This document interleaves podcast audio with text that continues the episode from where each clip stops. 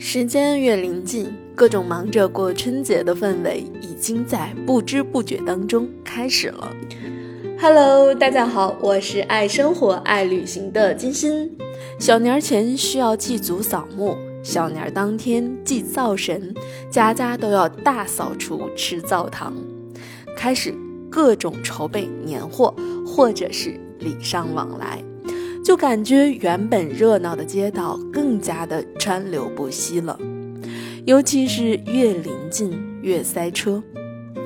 小朋友的年是热热闹闹新衣服和压岁钱，老人家的年是阖家团圆几代同堂的欢笑。而我们记忆里春节的仪式感是什么呢？午饭时，财务和采购部的小伙伴抱怨着。姐，你都不知道，这种忙碌一开始，我们都不用看日历就知道年快到了。年终岁末，公司里最最拥挤的就是财务室，各种年度项目的结算和提成核算，忙得喝水的功夫都没有。另一个部门呢，就是采购，又到了一年一度采购年货礼的时节了。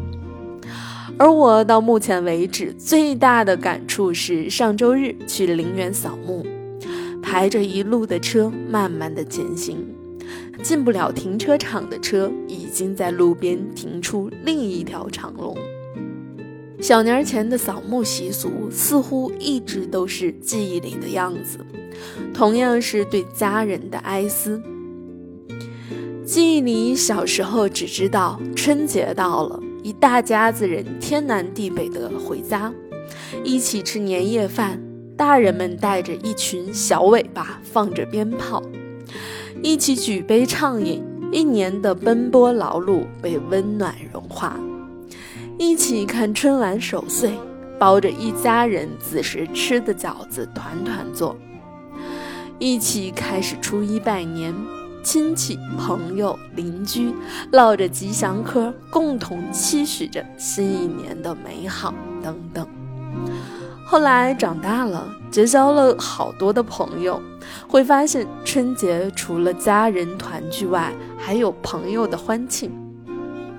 总想着往外面跑，和朋友、同学好好的叙旧畅聊，找空档和朋友们一起嗨一下。仿佛这才是自己更喜欢的世界和时光。直到再长大一些，外面世界的五光十色、繁华喧嚣，终究和自己的小日子关系不大。慢慢的成了家里的顶梁柱，慢慢的承担起养家糊口，慢慢的需要照顾老小亲朋。却发现过年变成了一件很累的事情。可细想想，那也只不过是长辈们年复一年曾经经历的生活而已。传统习俗，一代人有一代人的理解和传承，一代人有一代人的新过法。无论是归家的路，还是万家灯火，都是心之所向。同样都承载着我们对春节的期许和团聚的喜悦。欢迎大家点赞、评论、分享你的春节仪式感。下一期继续我们的春节骨子里的仪式感，一同畅聊春节的故事。